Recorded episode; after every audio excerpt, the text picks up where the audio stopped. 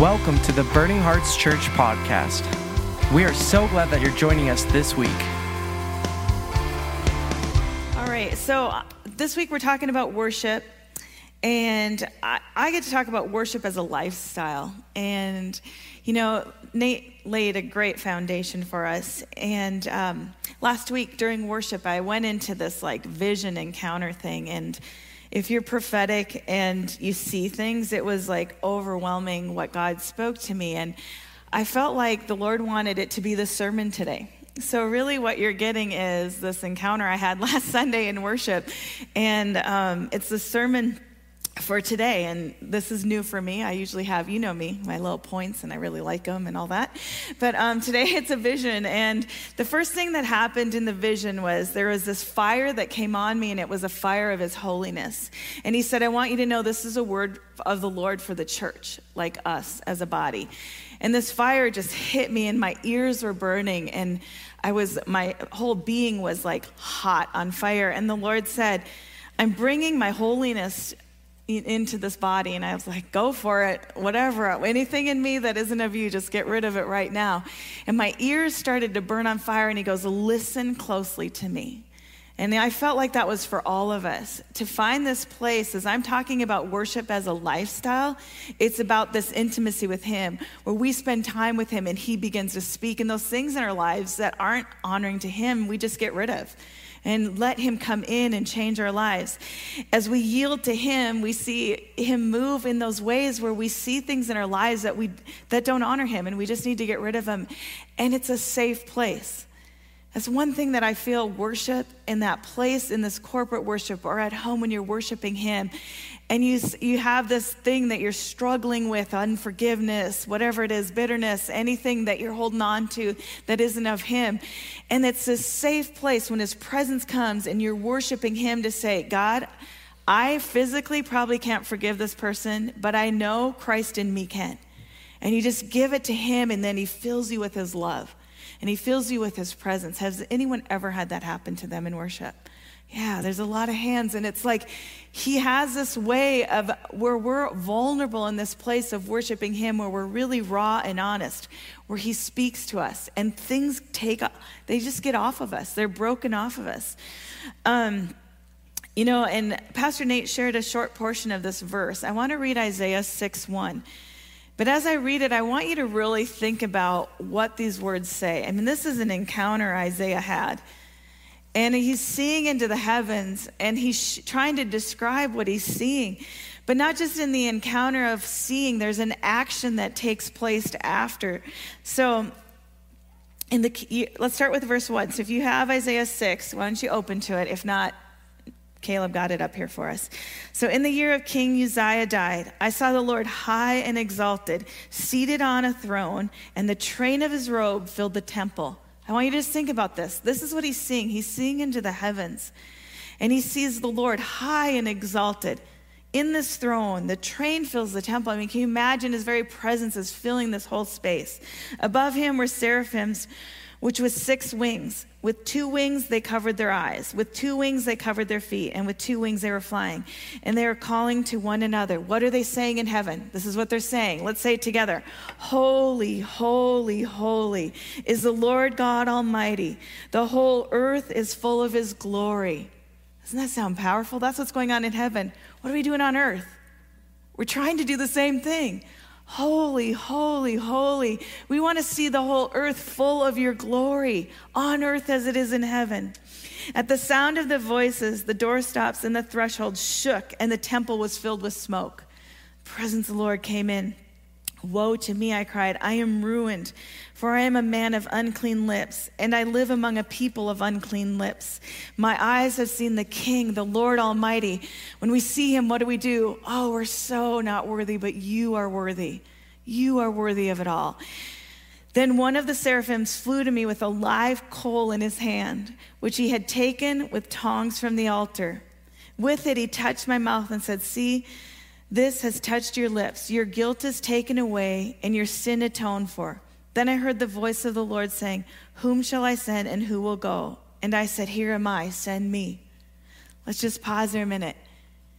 You know, Jesus came that we could have life, right? That he would forgive us of all of our sins and we'd walk in this victory. He didn't say that so that we weren't empowered to do it. He gave us all authority. He said, Here I've got it, now I give it to you. And to find and to live in that freedom. I the other in this vision, I had seen chains and they were just falling off of people. And the Lord said, Where my spirit is, there is freedom. Do you realize that? His spirit is here, He's in you. There's freedom, there's liberty. Anything that's holding you back, you can step in and ask, Oh, Heavenly Father, break those chains off of me. That's his desire. Where the Spirit of the Lord, there is freedom. What is Isaiah's response? Here am I, send me. I love how Sadie shared the full mission of the burn as missions is that the full mission to be missional outside the walls of the church, in the nations. Here am I, send me. When we encounter Jesus, we can't not tell people. We've encountered this thing that everyone needs to have in their life. He's an amazing, holy, awesome God. He sent his son that we could have life and have it abundantly here on earth and for eternity in heaven. When we encounter him in worship, our perspective on the world begins to shift. You start to get his heart for the world. There's this exchange that happens in worship. You know, we're just trying to lay it all out and say, You are so worthy and holy are you.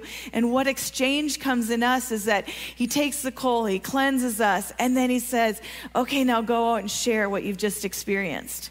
Do you get that exchange that happens in worship? It's a powerful thing. Isaiah's showing it and just trying to explain his picture he's seeing in heaven. Our posture needs to be that, yes, God, here am I, send me. So allow God to move on your heart. That's what I'm saying.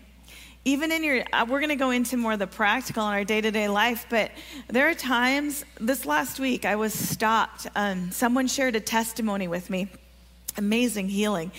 And as they were sharing it, all of a sudden the presence of God came, and I thought, I could miss this moment, Jesus, or I could step in. And I just started just worshiping Him not because of what he did did you know he did this amazing miracle but it's because of who he is He's this amazing, holy, awesome God, and He cares about us. I was just undone by Him once again. And I thought, God, as fast as I caught that, I could have missed it. And that's the lifestyle of worship. Is in those moments in your day, you know, that thankfulness draws you into worship. As you begin to thank Him, we just sang that song, Thank You. and as you thank Him over the things in your life, It'll pull you out of a place. Let's say you're in a dark place and you start thanking God for who He is and thanking Him for just being God and that you can have a relationship with Him. You will come out of that place and into a different victorious place pretty fast. I would love to see, I, that's the Psalms again and again. David saying all these frustrating things he's walking through. You always know where David's really at in life, don't you? In the Psalms, like he's frustrated, he's, things are difficult. All the enemies are against me. They hate me. They say bad things about me, whatever. And then all of a sudden he comes in, but you, oh God, you're my deliverer. I worship you. And he steps through it. He never stays in that place very long. He desires for us to do that in our personal walk, in our personal worship. So, back to the vision. As I was on fire burning, then all of a sudden I saw the Lion of Judah just come in the room and he started walking around here. And I was like, oh my word, Jesus, you are here. What are you doing in this place? And as a pastor, you're like, what am I supposed to do? Help me, God. Okay, we'll be honest, right, Nate? Right, Chris? We're just like, you see God moving and you're like, I don't want to miss it, but I also don't want to mess it up. I don't want to do something like in this moment that you want to touch lives. And I knew he just wanted to go and touch lives. So I said, You just go, Jesus, have your way. Show me if I'm supposed to do anything. It's very humbling. You're like, What am I supposed to do? And the lion of Judah, he was just roaring and walking over you. And there was just this authority over your lives. You know, the lion of the tribe of Judah, Jesus shows up and there's an incredible authority because of who he is. He's the great I am. You know, Jesus came and gave us that incredible relationship now that we can have that intimacy with Him, but He is jealous for us. He roars over you with authority to break things off of you. He, you're thinking of, I have these mountains in my life, and you know what? Jesus is there. He's ever interceding with you over those things, and He's roaring over you. So, as I saw this picture of roaring, the Lord brought me to Revelations 5, where it talks about the lion of the tribe of Judah. So, I was like, what do you want to say? I just want to read this to you. I think you'll put it up if you have your Bibles. Go to Revelation 5 5. Because this is another powerful scripture of another person trying to describe what's going on in heaven, right? Just trying to explain what they're seeing and hearing. Do not weep as he's in the encounter. what do we do a lot of times when the presence of God comes? We weep. See, the lion of the tribe of Judah, the root of David, has triumphed. He is able to open the scrolls of the seven seals. He's here. Then I saw the Lamb looking as if it had been slain, standing at the center of the throne, encircled by four living creatures and elders. The Lamb had seven horns, seven eyes, which were the seven spirits of God, sent out into all the earth.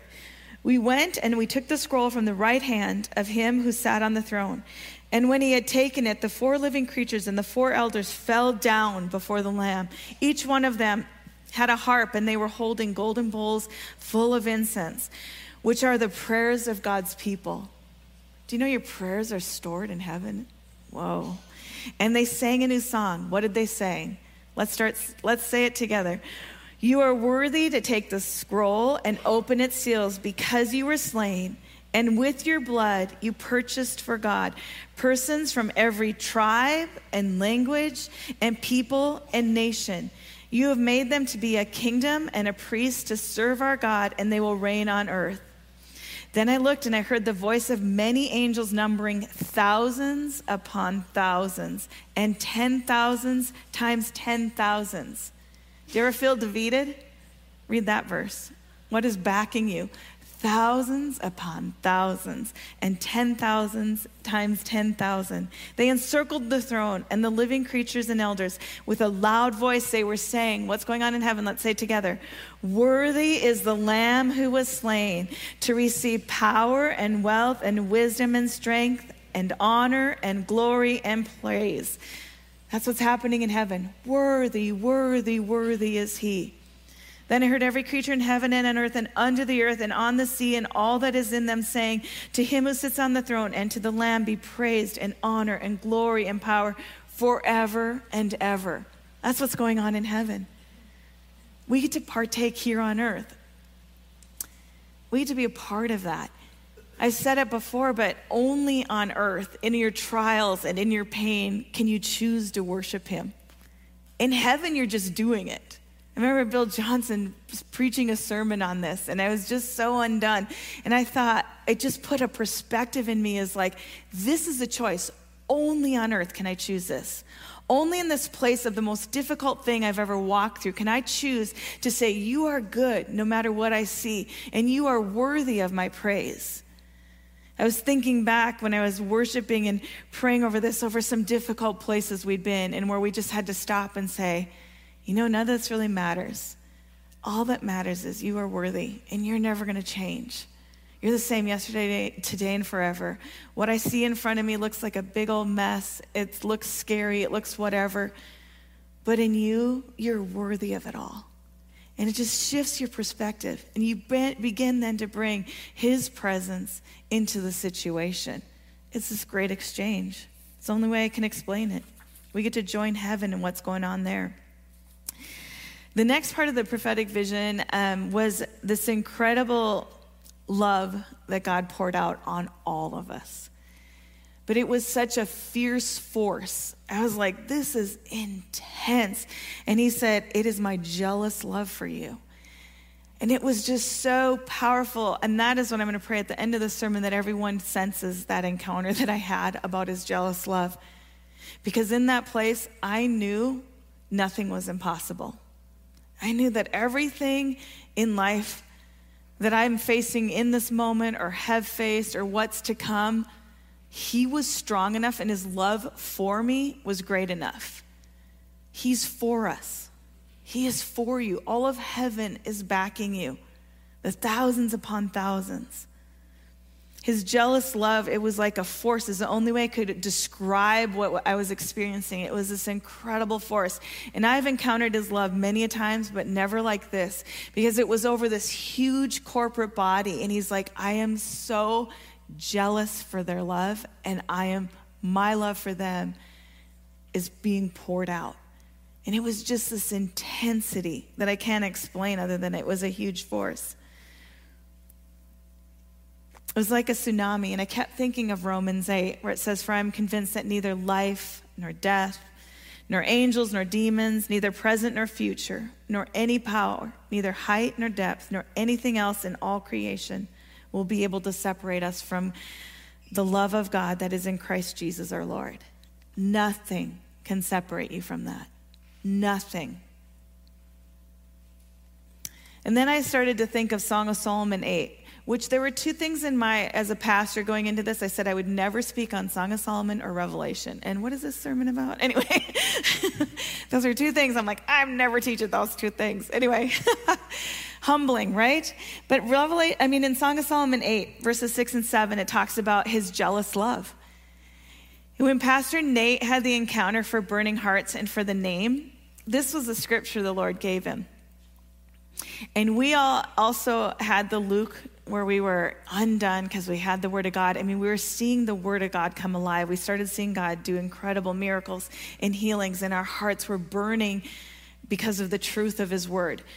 And we felt like probably in marketing, that was probably a better verse than this one in Song of Solomon, right? So, any of you who know Song of Solomon, you're probably like, yeah, that's probably better. Anyway, not that we market, but just like that's out there is like our hearts burned within us for the Word of God. But in Song of Solomon, it says, Set me as a seal upon your heart, as a seal upon your arm, for love is as strong as death, jealousy as cruel as the grave. Its flames are flames of fire. Many waters cannot quench love, nor can the floods drown it. Nothing can separate you from the love of God. Put it on as a seal on your heart. Pour it out, God. Pour out your love for us that we would recognize that, in that place. There you go. So there's the foundation for us to worship. There's our foundation for it to be a lifestyle of who we are, is that He is amazing. He is who He says He is, and He desires to encounter us. He desires for us to walk in this, to nothing will separate us from His love, nothing.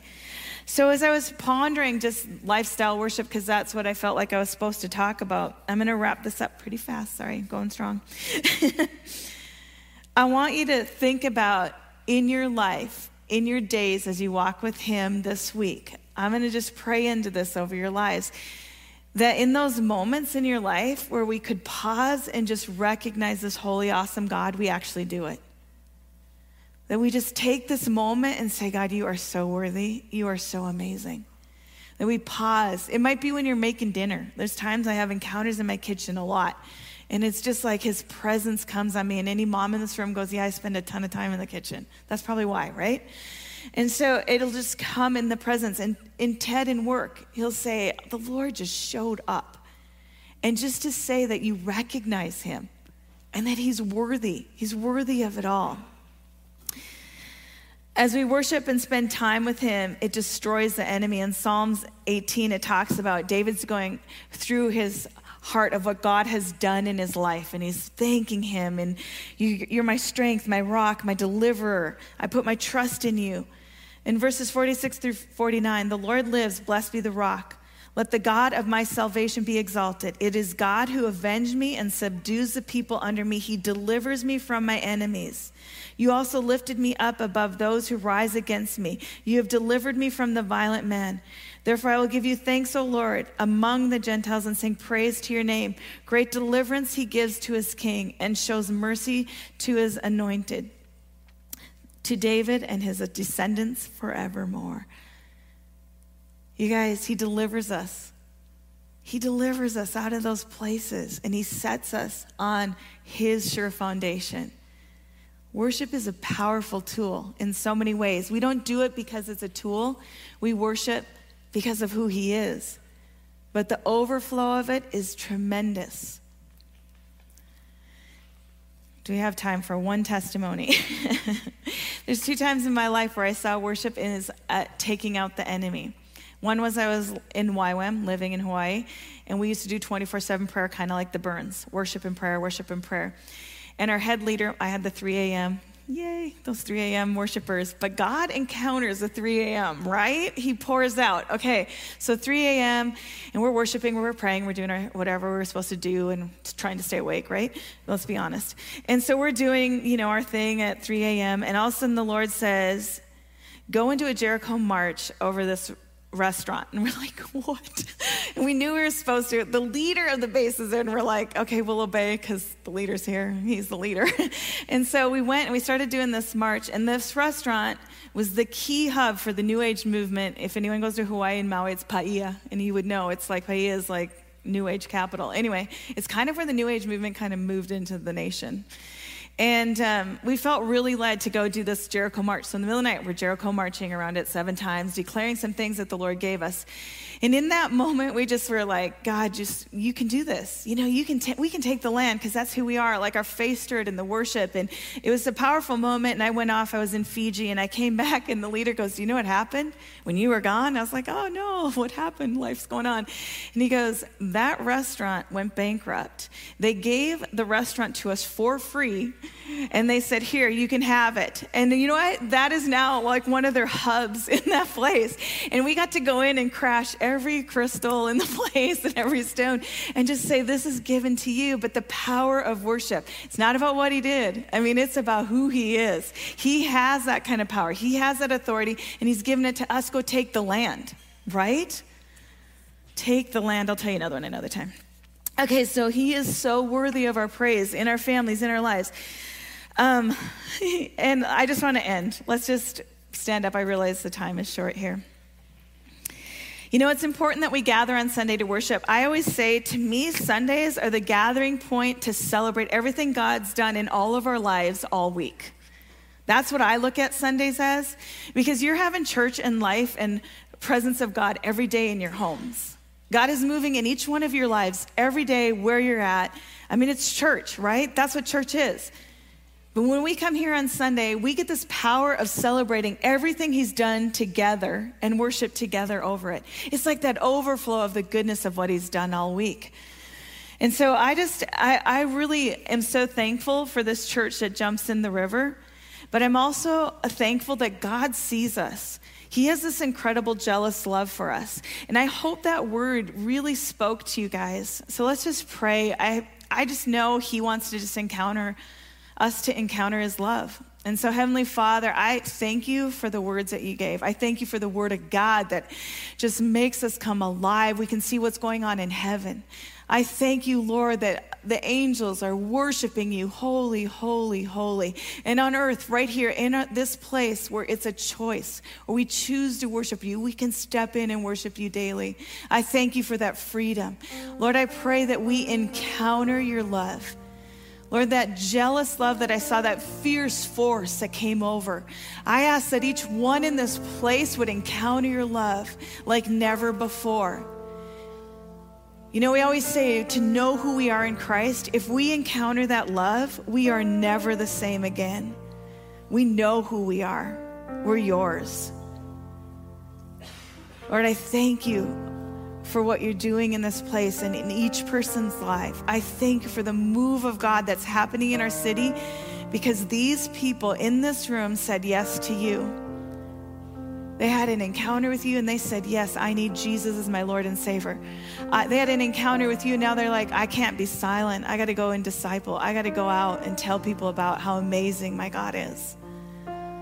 Lord, I thank you that as we go into our homes this week and into our offices, that we would have those moments where we pause and we just thank you. We worship you. That it's the overflow of our heart. Let the rivers just flow and that great exchange take place where we worship the King of all kings and the Lord of all lords. And you come and inhabit those places. You come and inhabit it, God. So I pray over our lives that habitation, that true exchange to come. Thank you, Father. I pray in our cars we encounter you. I pray as kids go back to school, they encounter you. We pray it in our homes, in our businesses, in our places of work, God. We encounter you. Thank you, Jesus. Thank you, Lord. We hope this message encouraged you today. For more information about Burning Hearts Church and our mission, please head to burningheartsfargo.com. If you are in the Fargo area, we would love for you to join us at one of our Sunday services, either 9 or 10:45 a.m. Have a great rest of your week.